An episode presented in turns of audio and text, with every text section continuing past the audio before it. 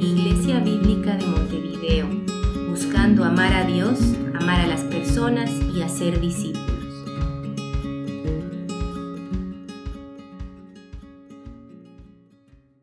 Bueno, vamos a continuar nuestra serie que hemos estado haciendo estos días sobre la misión de la iglesia, ¿no?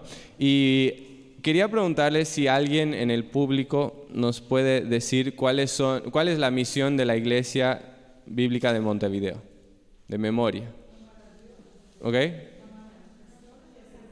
Bien, amar a Dios, amar a las personas, hacer discípulos. Es bastante sencillo, fácil, tomado directamente de la Biblia y es algo que es, es bueno tener eso en mente. las declaraciones de misión son cosas muy importantes porque lo que hacen es que nos hacen recuerdo de cuál es nuestro propósito como iglesia, eh, cuál es, qué es lo que deberíamos estar haciendo como iglesia y, y para qué existimos. Y además son una vara para medir todas las actividades o todas las cosas que queremos hacer como iglesia. Cada vez que estamos pensando en qué vamos a hacer, qué actividades, es una buena pregunta, preguntarnos, ¿esto, esta actividad de alguna forma nos lleva a amar más a Dios? ¿Esto nos incrementa nuestros afectos por Cristo? ¿Esta actividad de alguna forma nos ayuda o contribuye a algo en que podamos amar más a las personas o, o es una forma que podamos expresar nuestro amor por las personas? esta actividad es algo que nos ayuda a ser discípulos de Cristo? Y si la respuesta es no, entonces probablemente no deberíamos hacer esa actividad, ¿no es cierto? Porque es simplemente una distracción. Entonces es algo que, no, es simplemente algo que, hacemos por hacer, sino es algo que queremos tener constantemente frente a nosotros para que podamos eh, siempre estar reenfocando nuestra atención en lo que Cristo quiere que hagamos como iglesia.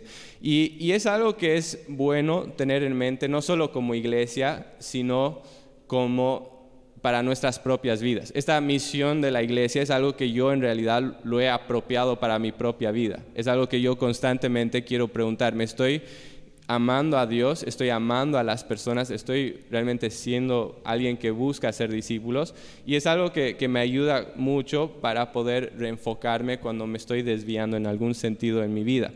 Entonces, eh, ayer y hoy Sergio nos habló un poco sobre los, las primeras dos partes de la misión de la iglesia, que es amar a Dios y amar a las personas. Y hoy vamos a ver la tercera parte, que es hacer discípulos. Y para esto vamos a mirar un pasaje muy conocido que se, conoce como la Gran Comisión. Entonces, les invito a abrir sus Biblias en Mateo 28 y vamos a leer a partir del versículo 18. Mateo 28.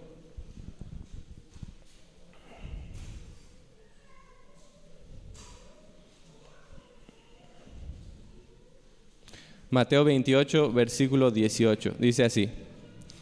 Acercándose Jesús les dijo, Toda autoridad me ha sido dada en el cielo y en la tierra. Vayan pues y hagan discípulos de todas las naciones, bautizándolos en el nombre del Padre y del Hijo y del Espíritu Santo, enseñándoles a guardar todo lo que les he mandado. Y recuerden, yo estoy con ustedes todos los días hasta el fin del mundo.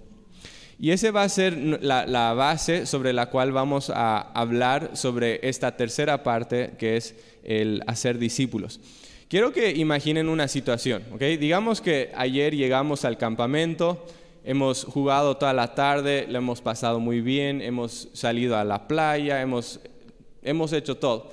Y estamos, después de, de todas esas actividades, tenemos mucha hambre. Entonces venimos acá, es la hora de cenar yo, anuncio, les llamo a todos, les digo, es hora para cenar, eh, ponemos las mesas, hago eh, que, que todos se sienten, oro por los alimentos y de repente me ven entrar a la cocina y salgo de la cocina con una bandeja enorme de comida, así que está hasta rebalsar, y me voy, me dirijo a mi asiento, lo pongo frente a mí, lo pongo y me pongo a comer solo. Y todos ustedes están muriendo de hambre, quieren comer eso, pero, pero yo no les di nada, estoy comiendo yo solo. Y entonces ustedes están ahí un poco sorprendidos, están como en shock, tratando de entender qué está pasando. Y de repente alguien del grupo verde, que son los, los más hambrientos, viene, mandan un delegado y me dice, Andrés, ¿qué estás haciendo? Y yo les digo, bueno, no, no ves lo que estoy haciendo, estoy comiendo. Y me, pongo a comer más, ¿no? y, les ignoro y sigo comiendo. ¿Qué es lo que ustedes pensarían en esa situación? ¿Qué pensarían al ver una persona que puede estar contento con su propio plato y su banquete de comida, mientras la gente a su alrededor está sufriendo de hambre, que está, no, no, diremos muriendo de hambre, pero están agonizando porque realmente tienen mucha hambre. ¿Qué pensarían de, una persona así? La verdad es que no sería muy descabellado, no sería muy ilógico que pienses que esa persona realmente no tiene un corazón. ¿No es cierto? Dirías, esa persona no es alguien amoroso, no es una persona amable, es alguien que solo piensa en sí mismo. Y tendrían toda la razón del mundo de pensar eso, porque la verdad es que sería una actitud muy egoísta, ¿no es cierto? Pero yo me ponía a pensar cuántas veces nosotros tenemos una actitud similar a esa persona. ¿Y a qué me refiero? Me refiero a que cuando se trata de la misión que Dios nos ha dado de evangelizar a este mundo, de compartir las buenas nuevas de salvación, muchas veces nosotros actuamos como ese hombre. ¿Y por qué? Porque tal vez nosotros estamos disfrutando solos de un banquete, estamos disfrutando de lo que Dios nos ha dado, pero no hay un sentido de preocupación por la gente de afuera que no está disfrutando de eso, que no ha conocido ese evangelio. Estamos llenándonos de ese banquete mientras hay gente afuera que está muriendo de hambre. Y muchas veces nosotros podemos incluso llegar a tener cierto grado de insensibilidad porque estamos contentos de nuestra salvación y no nos preocupa el hecho de que hay personas afuera que están muriendo y pereciendo por la eternidad y que van a pasar la eternidad en tormento eterno. Y tal vez a, mí no me preocupa tanto porque solo estoy pensando en mi propia salvación. Y entonces muchas veces, aunque si viéramos esa situación aquí nos parecería horrible, puede ser que en algún sentido nosotros estemos actuando en una manera similar. Y me pongo a mí mismo en, eso, ¿no? Eh, creo que a veces nuestra falta de pasión por compartir el Evangelio es un reflejo directo de nuestro amor por Dios y de nuestro amor por las personas.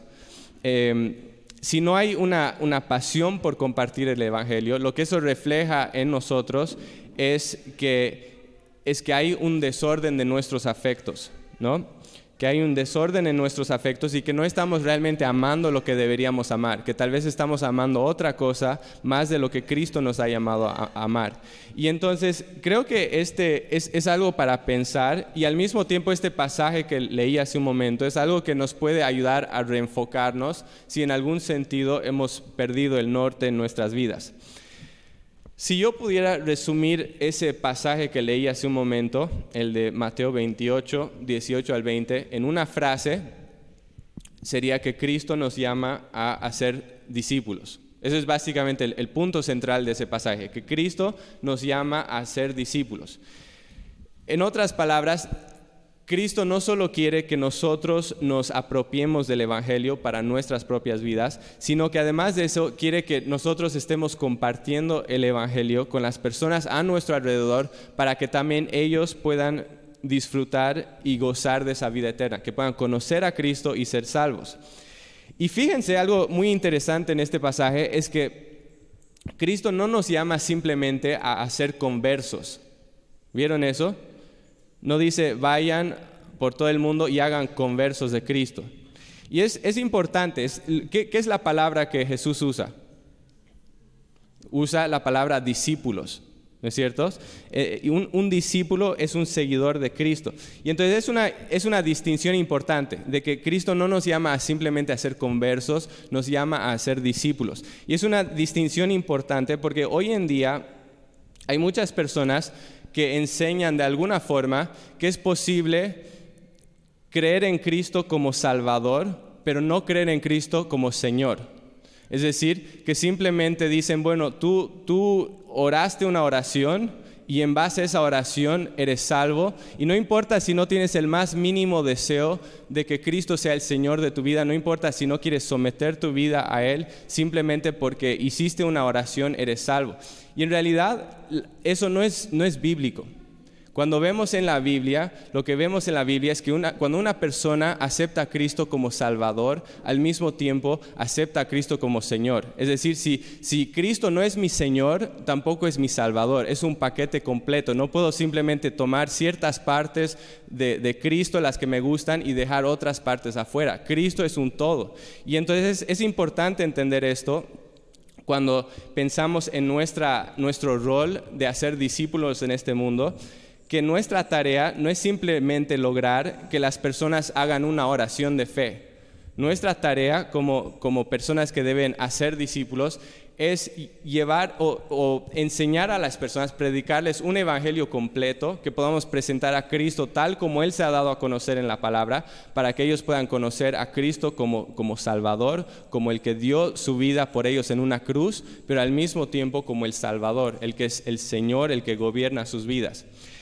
Entonces eso es como un, pantallazo general y lo que quisiera hacer en los minutos que tenemos eh, es que podamos ver cuatro, como responder cuatro preguntas que, este pasaje responde en cuanto a cómo Cristo nos llama a ser discípulos. Entonces las preguntas son, número uno, ¿qué nos da el derecho de llamar a las personas a seguir a Jesús? Número dos, ¿Cuál es el alcance de la misión? O sea, ¿hasta dónde llega la misión? Número tres, ¿cuál es el método que Cristo nos ha dado para ser discípulos? Y número cuatro, ¿qué es lo que nos da esperanza en nuestra obra de, hacer discípulos? ¿Ok? Entonces vamos a ver esas cuatro, esas cuatro partes y vamos a responder esas cuatro preguntas. Y vamos a empezar con la pregunta de ¿Qué nos da el derecho de llamar a las personas a seguir a Jesús? Y para esto quería contarles una historia que me pasó cuando yo estaba en el liceo. Empecé a, sentir una carga por las almas de las personas que no conocían a Cristo. Y es porque yo entendía que, que lo que decía la Biblia es que todas las personas somos pecadores por nuestro pecado estamos condenados delante del Señor y eso significa que si una persona muere sin Cristo, va a pasar la eternidad separado de, Cristo en un lugar de tormento eterno. Y yo entendí eso y la verdad es que me, me, quebrantaba el corazón. Pensar que, que personas que yo veía algún día tal vez iban a pasar la eternidad en el infierno.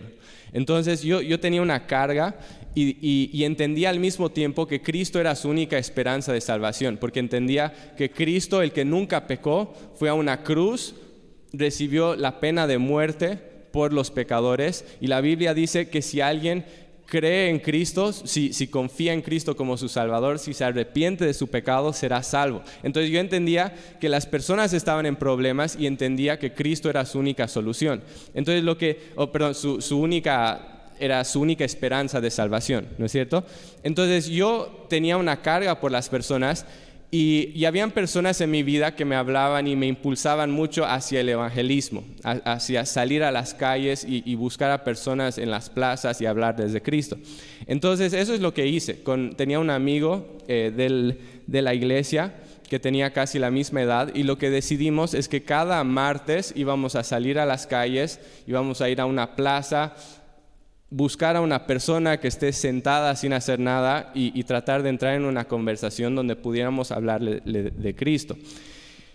Y, eso hacíamos por mucho tiempo y recuerdo que un día alguien de mi liceo, mi liceo no era, no era un liceo cristiano, uno de mis compañeros de, de, clase se enteró, y no me acuerdo ni siquiera cómo, salió a la luz de que yo iba los martes de tarde a hablar con las personas de Cristo. Y él me dijo, Andrés, ¿me estás diciendo que tú eres uno de esos locos que se para en, medio de la, plaza, empieza a gritar a la gente y decirles que tienen que creer en Jesús? Y yo le dije, bueno, no es exactamente así, en realidad trato de hablar uno a uno y no es tan, no soy tan loco como esas personas. Y, pero claro, les hablo de, de Jesús. Y él me miró y me decía, Andrés, no puedo creer que hagas eso, me parece pésimo. Me parece horrible que estés saliendo a las calles a hablar a las personas de Jesús. Y en ese momento yo la verdad no sabía qué decir. Eh, después, con, el tiempo, pensé en varias cosas que podría haberle dicho, pero ese momento no lo pensé. Pero pensando en toda esta situación después, me puse a pensar que en realidad es muy probable que la mayoría de las personas piensa igual que mi amigo. Es decir, si yo salgo a la calle en este momento y, busco una persona y, hago unas encuestas y les pregunto, ¿qué les parece que un cristiano salga a las calles y empiece a hablar a las personas de que necesitan creer en Jesús, que necesitan arrepentirse de su pecado y necesitan entregar sus vidas a Cristo? ¿Qué te parece eso?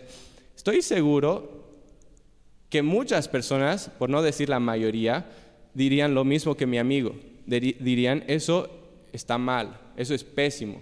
los cristianos no deberían hacer eso. ¿Y por qué? Es porque hoy en día vivimos en una sociedad y una cultura postmodernista. ¿Y qué significa eso? Significa que cada persona piensa que tiene su propia verdad. Yo tengo mi verdad, tú tienes tu verdad, todos tenemos nuestra propia verdad. Yo no tengo por qué meterme a la vida del otro, decirle en quién tiene que creer. Él no tiene que, por qué decirme nada a mí. Cada uno tiene que vivir con su propia realidad. Y por lo tanto, cuando una persona empieza a hablar a otra persona de esta manera, es, algo que confronta, es algo que, que, va en contra de lo que la sociedad acepta, ¿no es cierto? Entonces la pregunta es, ¿qué nos da a nosotros el derecho de hablar a una persona de Jesús? ¿Qué, ¿Qué, nos da a nosotros el derecho de ir a una persona que piensa diferente de nosotros y decir, necesitas creer en Jesús? Jesús es tu única esperanza. ¿Qué es lo que te da ese derecho? Lo que nos da ese derecho es lo que dice Mateo 28, 18. Dice, toda autoridad me ha sido dada en los cielos y en la tierra, por tanto vayan. Esa es la base de nuestra autoridad. Lo que Jesús está diciendo aquí es, yo soy creador. Está diciendo, yo soy el rey soberano yo soy el dueño de todo esto, yo tengo toda autoridad, todas las criaturas me pertenecen y por lo tanto, puesto que todas las criaturas me pertenecen a mí, yo tengo el derecho de llamar a mis criaturas a doblar sus rodillas delante de mí y cumplir el propósito por el cual fueron creados. Jesús tiene esa autoridad. Y eso es algo que tú y yo necesitamos tener en claro cuando estamos llevando adelante esta misión de hacer discípulos. Cuando tú hablas a una persona de Jesús, no estás hablando con tu propia autoridad, estás hablando con la autoridad de tu Señor. Y, tú simplemente estás actuando como representante suyo, ¿no es cierto? Somos representantes del Dios viviente y el Dios viviente tiene el derecho de llamar a sus criaturas al arrepentimiento. Y por lo tanto, esto es lo que nos autoriza para esta tarea. Y al mismo tiempo, si se ponen a pensar, es la forma más grande de expresar nuestro amor por otra persona. Porque si yo realmente creo lo que la Biblia dice acerca del pecado, que el pecado mata, si realmente creo eso, que la paga del pecado es muerte, si realmente Cristo, creo que Cristo es la, única persona que puede traer salvación a esa persona, si realmente creo lo que la Biblia dice acerca del cielo y si realmente creo lo que la Biblia dice acerca del infierno, entonces la pregunta es, ¿cómo puedo yo no hablar a las personas de Cristo?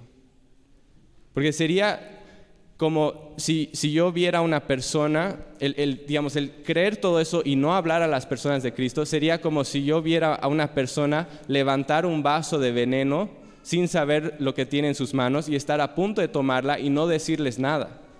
Si yo no les aviso, yo no tengo amor por esa persona. Y es lo mismo en cuanto al evangelismo. Si yo veo que hay personas que están muriendo sin Cristo, el amor me lleva a hablarles, porque sin Cristo no solo van a perecer físicamente, sino eternamente. Y entonces esa es la, respuesta a la primera pregunta. Ahora quisiera que avancemos a la segunda pregunta, que va a ser un poco más breve. La segunda pregunta es, ¿cuál es el alcance de la misión que Cristo nos ha dado en esta tierra? En otras palabras, ¿a quiénes somos llamados a alcanzar con el Evangelio? Y Jesús nos da la respuesta en el versículo 19. Dice, vayan pues y hagan discípulos de todas las naciones. Vayan y hagan discípulos de todas las naciones. Ese es el alcance de la misión. Ese es el, digamos, el tamaño de la misión. Dios, eh, digamos, la, misión de Dios no incluye cierto, solo a cierto tipo de personas, no incluye solo a, a personas en ciertos lugares del mundo o bajo ciertas circunstancias, sino que la misión de Dios es una misión global, es una misión que involucra a todas las personas del mundo. Si recuerdan, hemos estado em, haciendo un estudio en Génesis, en todo el libro de Génesis. En Génesis 12, cuando Dios se presenta a Abraham, le dice que por medio de su descendencia serían bendecidas todas las familias de la tierra. Y eso siempre ha sido el, plan. Eh, Dios siempre ha tenido el plan de alcanzar a todas las naciones.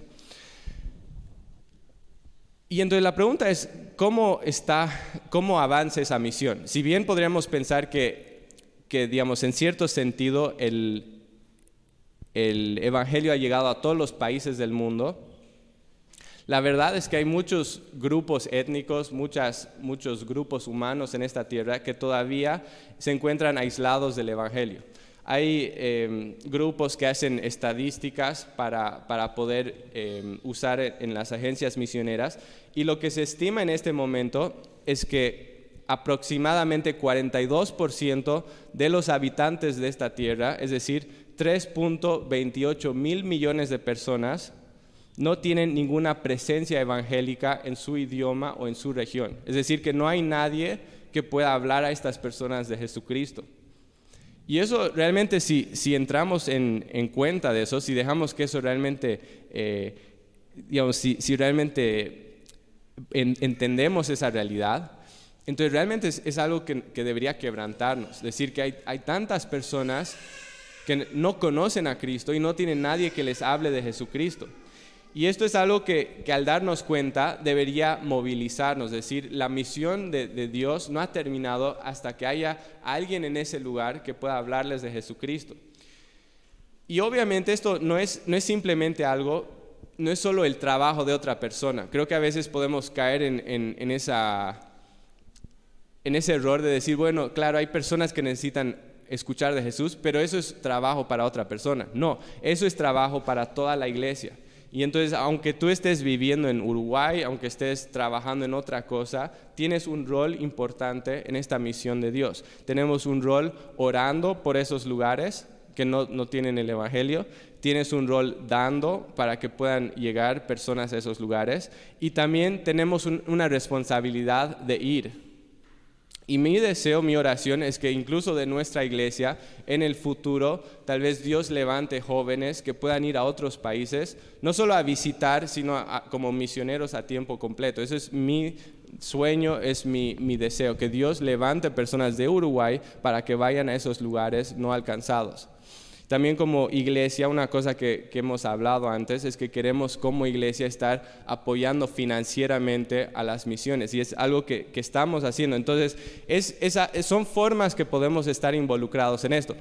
Pero como decía, aun si no sales como misionero a otro lugar, aún en el lugar donde Dios te ha puesto, es importante entender que tú tienes un rol de hacer discípulos donde Dios te ha puesto. Tú trabajas en un lugar donde ninguno de nosotros trabaja. Yo no puedo ir a tu trabajo a hablar a tus colegas del Evangelio, porque no trabajo ahí. Tú estudias en un lugar con compañeros que yo no conozco.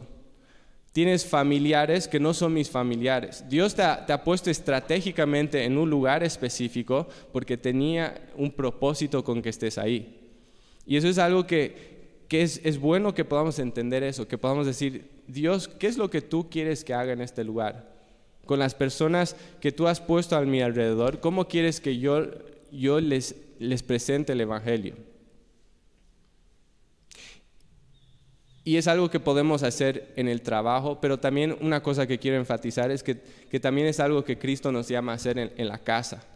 A veces puede ser muy fácil pensar solo en los de afuera y decir, bueno, mis, hijos son mis hijos, se van a encargar de ellos mismos y lo que tengo que hacer es afuera. Y, muchas veces por estar muy, eh, muy, o muy involucrados en cosas de la iglesia incluso, o, o, simplemente en otras actividades, puede ser muy fácil descuidar a nuestros propios hijos. Y lo que quiero también dejar para cada uno de nosotros, ya sea que tengas hijos o que tengas hijos en el futuro, es que la primera persona que Dios te llama a discipular es a tus propios hijos. Si no estás haciendo ese trabajo en casa, entonces no deberías ni siquiera empezar a pensar en qué vas a hacer afuera. Encárgate de tu casa y una vez que estés haciendo eso, piensa en, lo demás. Pero si eso no está sucediendo, entonces hay, hay un problema, ¿no es cierto? Bueno, vamos a ir a la tercera pregunta y es, ¿cuál es el método que debemos usar para cumplir la tarea de hacer discípulos? Y acá Jesús no nos deja en la oscuridad. En el versículo 19 dice, vayan pues y hagan discípulos de todas las naciones, bautizándolos en el nombre del Padre y del Hijo y del Espíritu Santo, enseñándoles a guardar todo lo que les he mandado. Es interesante, si, si vemos esto en español, podría parecer que hay varias, varios verbos en esa oración. ¿No es cierto? Está el vayan, está el bautizar, está el enseñar y está el hacer discípulos. Podríamos pensar que hay cuatro verbos en, esta oración, pero en realidad es interesante, en, en el original, en el griego, hay un solo verbo y es hagan discípulos. Y todos los demás que parecen acciones en realidad son participios. Entonces lo que nos está mostrando es que hay una sola tarea principal que es hacer discípulos y todo lo demás son, nos está mostrando la forma que hacemos eso. ¿Cuál es la forma que haces discípulos? Es ir, es bautizar y es enseñar. Entonces veamos rápidamente esas tres cosas. Primero debemos ir, debemos ir. Y lo que esto nos muestra es, es intencionalidad. Es decir, que no debemos esperar que la gente del mundo pase por las puertas de la iglesia. No debemos simplemente esperar que se dé alguna oportunidad para hablar de Jesús o simplemente esperar que por nuestro ejemplo la gente va a entender que somos diferentes porque Cristo vive en nuestras vidas.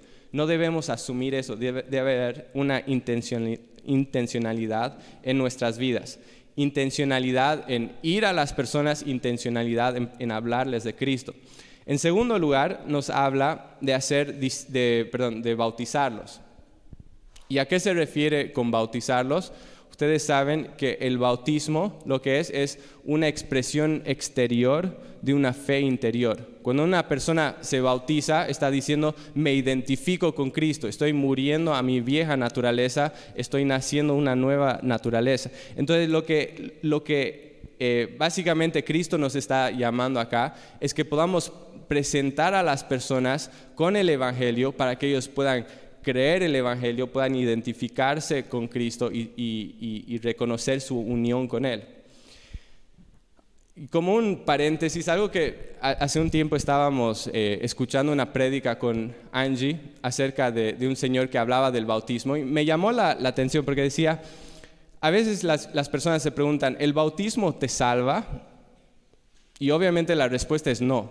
¿no? el hombre que murió con Cristo en la cruz, el ladrón, no fue bautizado y se salvó. ¿Por qué? Porque lo que te salva no es el bautismo, lo que te salva es la obra de Cristo que recibes por medio de la fe. el bautismo simplemente es la forma de expresar que, externamente lo que Cristo ha hecho en tu interior.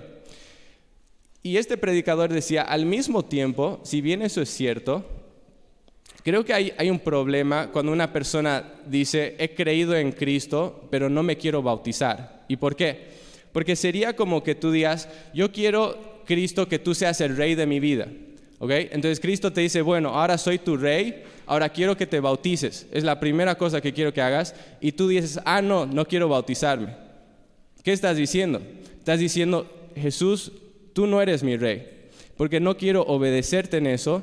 Y si no quiero obedecerte en ese primer paso que es tan simple, entonces probablemente no quiero obedecer en nada más.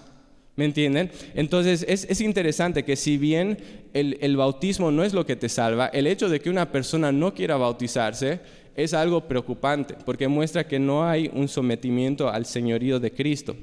Entonces esa es la, segunda cosa que menciona y después añade una tercera cosa que, la tarea no, termina simplemente con predicar el Evangelio y que las personas se bauticen, sino que debemos llegar a un punto donde estamos em, ayudando a las personas a caminar como discípulos maduros de Cristo. Y esto se logra enseñándoles a guardar todo lo que Jesús nos ha mandado.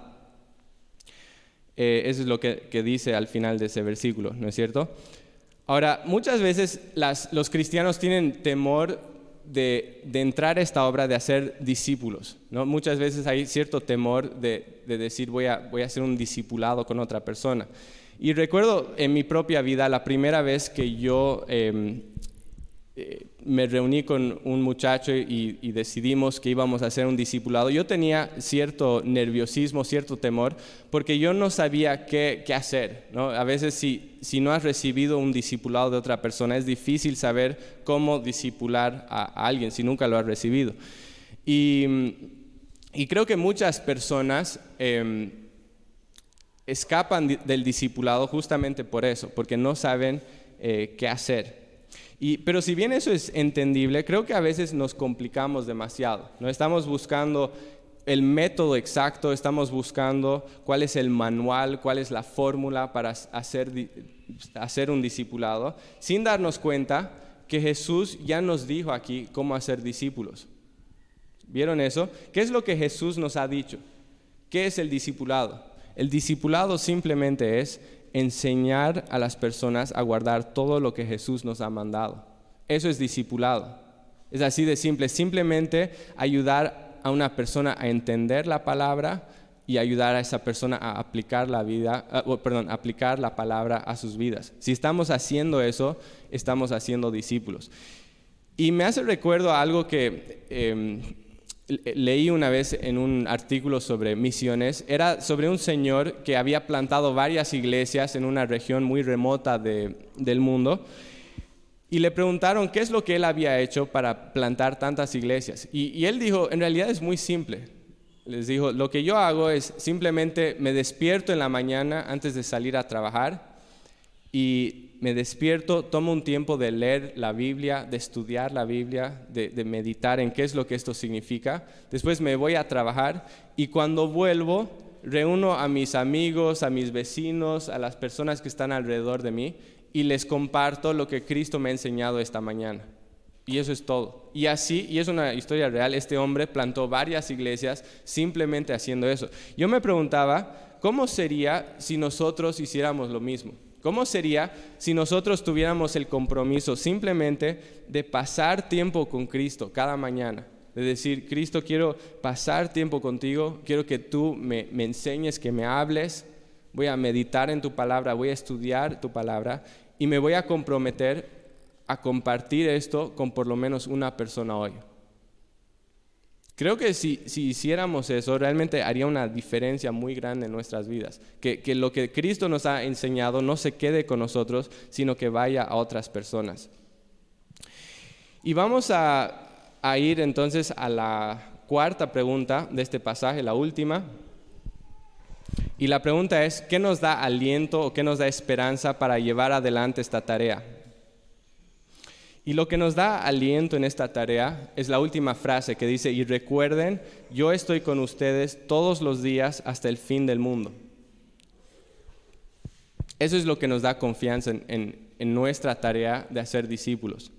No es nuestra capacidad, no es nuestra elocuencia, no es nuestra valentía, no es cuán buenos somos convenciendo o persuadiendo a la gente, es el hecho de que Dios ha prometido que en la medida que estemos llevando adelante esta obra, Él va a estar con nosotros. En medio de, esa tarea de hacer discípulos, recordemos que el mismo Jesús que tiene autoridad para mandarnos en esta misión, es el mismo Jesús que tiene poder para capacitarnos a cumplir su obra. Y eso es algo que necesitamos recordar, que esa sea nuestra confianza, no mis palabras, no mi valentía, no mi capacidad de, hacer las cosas, sino el hecho de que Él tocará corazones, que Él convencerá a las personas de pecado, que Él me dará las palabras, que Él me dará la valentía, que Él me dará todo lo que necesito. Cuentan una historia de, de un misionero, un joven que tenía tenía esa pasión de ir a otro lugar a, ser misionero, en, los lugares más eh, remotos del mundo donde no habían personas que conozcan de Cristo. Y él tenía muchas ganas de ir, pero había un problema y era que él era cojo. Bueno, en realidad solo tenía una pierna. Tenía una sola pierna. Entonces él aplicó a varias agencias misioneras y en cada agencia le decían, no, tú no puedes ir porque tienes este, eres, eres cojo, ¿no? Entonces, en muchos lugares lo, rechazaron. Esto era hace muchos años donde los requisitos para ser misionero eran muy estrictos. Y, y entonces lo rechazaron en uno y otro lugar hasta que por fin en su última entrevista llegó a un lugar y el señor, el, el, que le estaba entrevistando, le dijo, ¿por qué deberíamos mandarte al campo misionero cuando solo tienes una pierna, siendo que hay muchos jóvenes que tienen dos piernas que podrían ir. Y lo que él dijo es, es porque esas personas con dos piernas no quieren ir, pero yo sí. Y eso me, impacta mucho, pensar que Dios puede usarte a pesar de tus debilidades. Pensar que, tus debilidades no son un, un, impedimento para que Cristo te use. Incluso tus, tus debilidades pueden ser una fortaleza porque te llevan a depender más de Dios. Decir, yo no puedo hacer esto solo, yo no soy capaz y por lo tanto necesito depender de Él.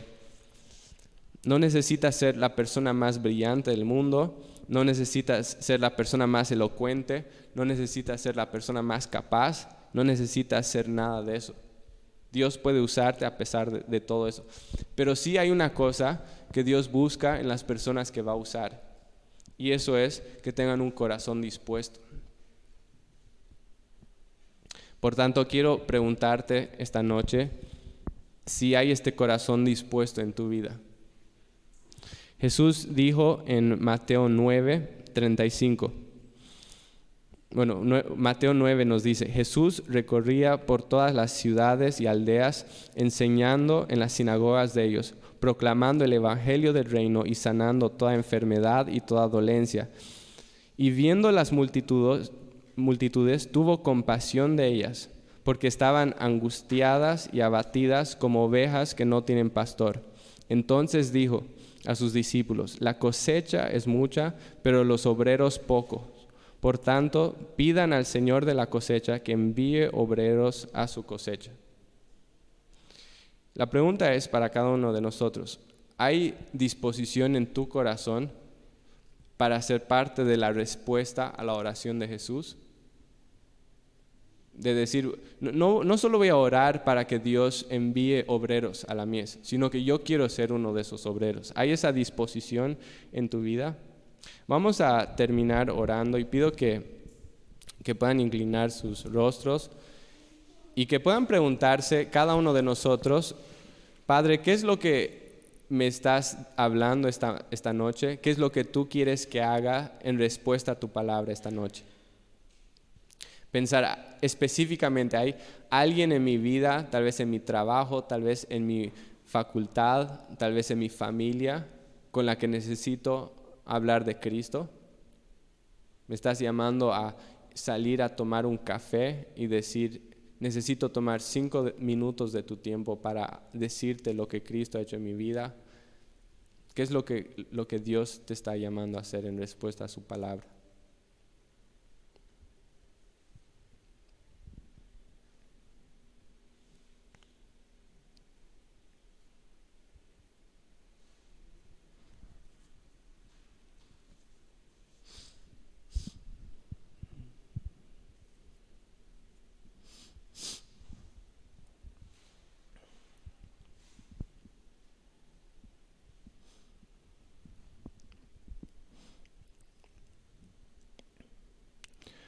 Padre, esta noche reconocemos tu autoridad sobre nuestras vidas, Señor, que eres Señor, que eres dueño de toda la creación y que tienes la autoridad para llamarnos a esta tarea. Señor, te damos gracias porque eres un Dios de amor que no solo ha dado esta, este camino de salvación para cierto grupo de, de personas, sino que es para todas las naciones Padre, te damos gracias porque, porque nos has mostrado cómo llevar adelante esta obra, no nos has dejado en la oscuridad, nos has mostrado que lo hacemos enseñando a las personas a guardar todo lo que nos has enseñado. Y Padre, te damos gracias porque no nos dejas solos en esta misión, sino que prometes estar con nosotros todos los días hasta el fin del mundo. Y que nos capacitas para la obra, Señor, y a pesar de nuestra debilidad, nos usas. Y te doy gracias por todo eso, Señor. Pedimos que quebrantes nuestros corazones, Señor, que esto no sea simplemente una, una charla, un mensaje, un estudio, Señor, sino que realmente haya una respuesta en nuestras vidas que haya obediencia, Señor, que estas cosas que entendemos em, vayan a, la práctica, Señor. Y, entonces pedimos que, que, Señor, sobre todas las cosas, que transformes nuestros corazones, Señor, que nos des un verdadero amor por ti, por tu gloria, porque tu gloria se ha conocido en todo el mundo. Pedimos que nos des, nos llenes de un amor verdadero por las personas, que, realmente sintamos una carga por las almas perdidas y que nuestro amor por las personas sea más grande que nuestro temor de hablarlas, hablarles de ti, que quites ese, esa indiferencia, Señor, y que realmente pueda haber un verdadero corazón de amor por las personas. Y pido que, que nos ayudes a vivir en, en, dependencia a ti, Señor, que podamos entender que sin ti no podemos hacer nada y que dependamos en ti para todas las cosas. Te damos gracias, Padre, por tu fidelidad y por todo lo que nos has mostrado esta noche y oramos todo esto en el nombre de Jesús. Amén.